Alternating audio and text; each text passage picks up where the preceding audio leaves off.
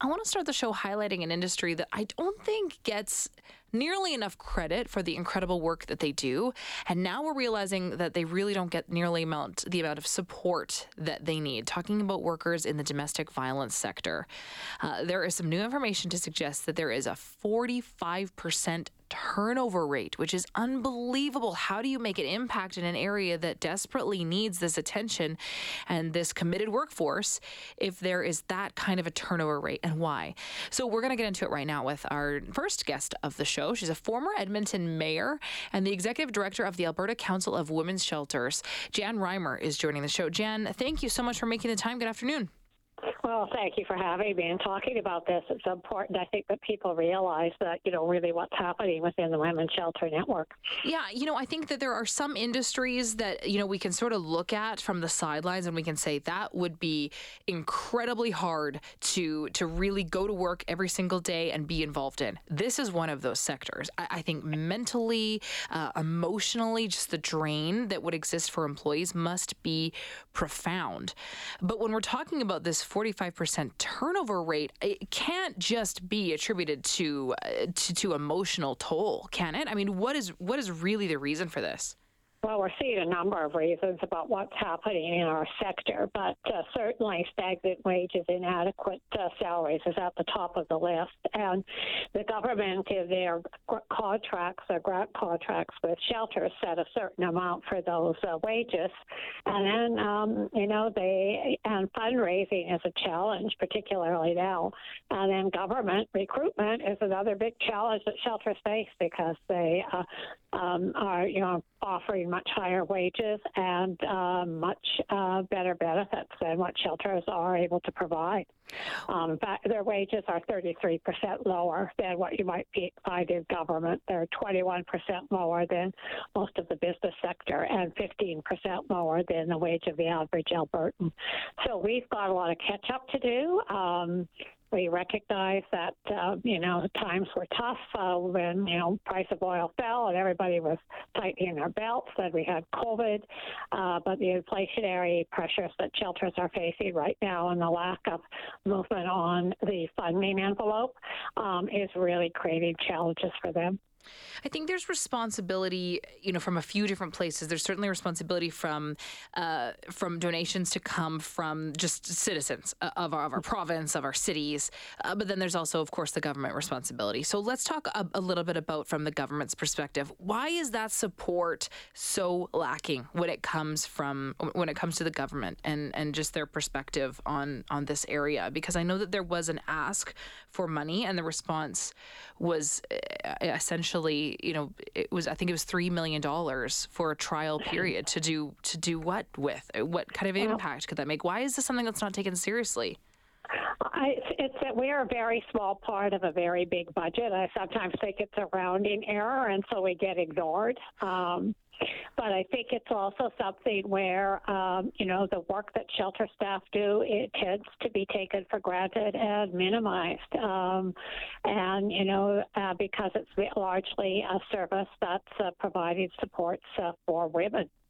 Um, so, and it's a very highly uh, feminized workforce. 97 or more percent of uh, shelter staff are uh, identified as female, right?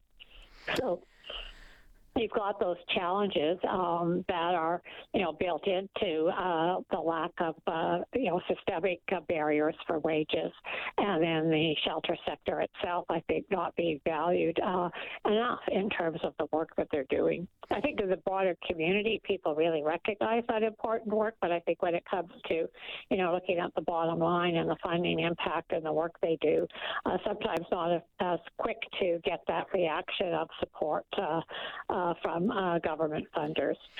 I, I, hope that you're right. I hope that you know, from a broader perspective, uh, you know, there is an understanding. But sometimes it feels like the funding from government, you know, is sort of done in a way to appease voters and, and put money on on issues that seem that they will be uh, politically appetizing. And so, you know, it sort of makes you wonder if maybe there is a larger stigma that really needs to be lifted when it comes to prioritizing this this area of great need. Uh, there are so many people that that would fall into a category of having been a, a victim of sexual violence to some extent. So, it, it, yeah. is it just something we want we want to ignore and we want to sort of brush under the rug? Yeah.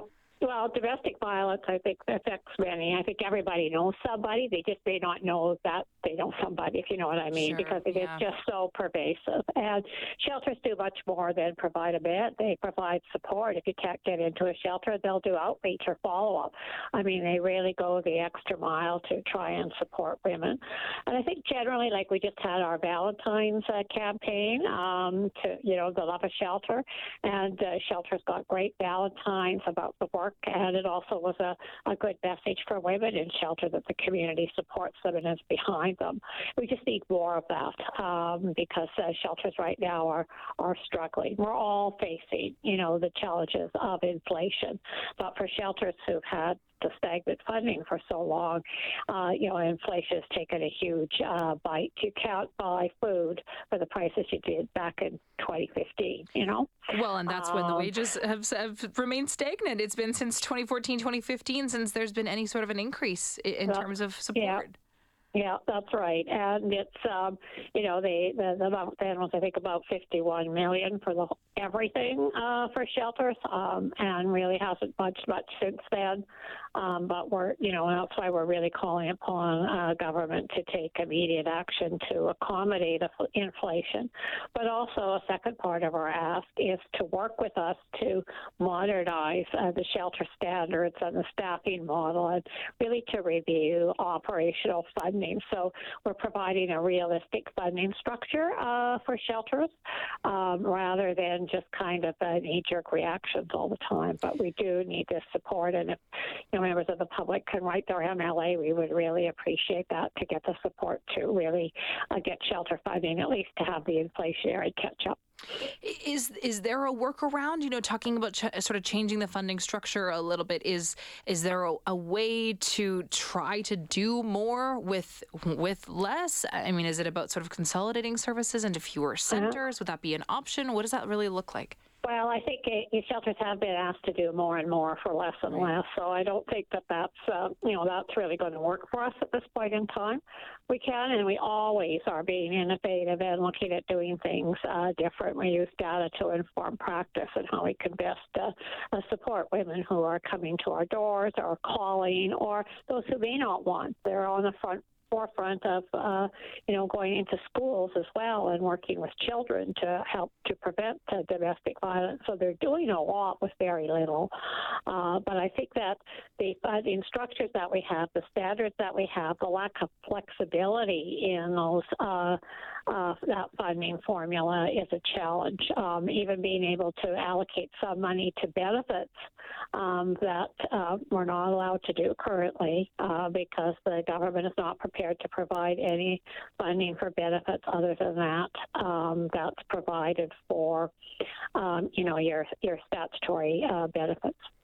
So having some flexibility there would be helpful. Mm-hmm. Um, you know, when we had the um, uh, COVID dollars. We did get support for during COVID from both the federal and provincial government, which helped, I think, shelters uh, really keep their doors open as an essential service. But there was a lot of flexibility from the federal government on that um, in terms of how they allocated those dollars. And it also enabled shelters to do things that they hadn't been able to do before uh, because they had a little bit of extra money. But then that money was taken away, right, because it didn't continue on. It was simply a pandemic. Uh, um, and in some cases, that money was clawed back by the province rather than using it to as part of the shelter's recovery. So the heat um, is now on. I mean, the pressure is on for some more government funding. Um, I, am speaking right now to the executive director of the Alberta Council of Women's Shelters. This is Jan Reimer joining me on the show. I've spoken to the Edmonton, uh, excuse me, the Sexual Assault Center of Edmonton as well, yeah. pleading for the government to to to give them some much needed money, so much needed funding. What's been the reaction then, Jan?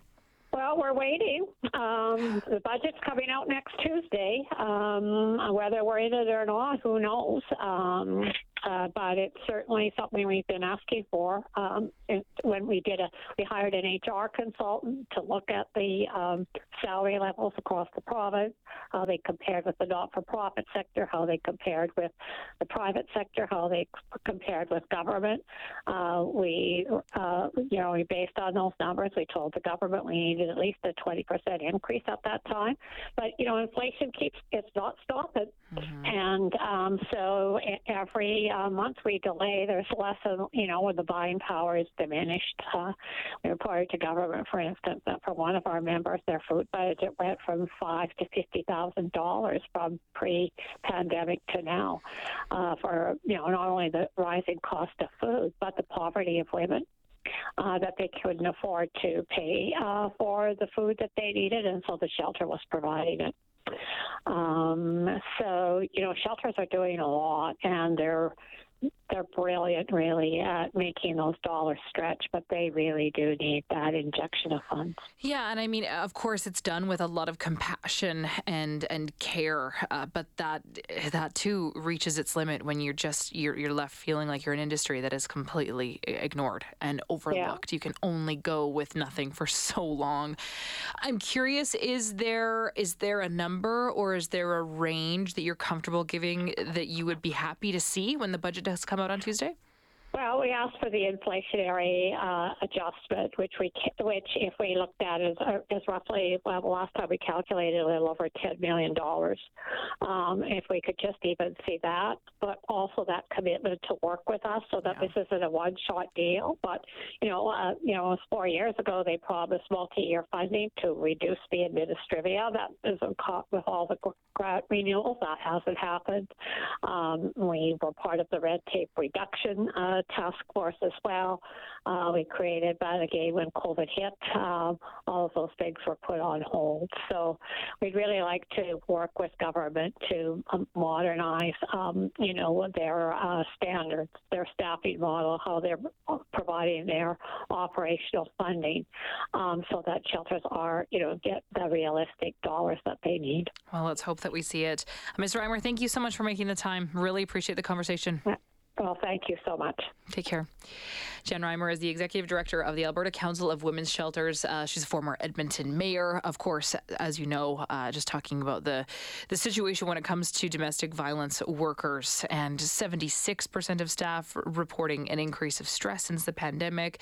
Uh, 37% of staff were staff working over and above full time hours, and they haven't seen a wage increase since 2014, 2015. Uh, it's it's just it's a pretty dire situation.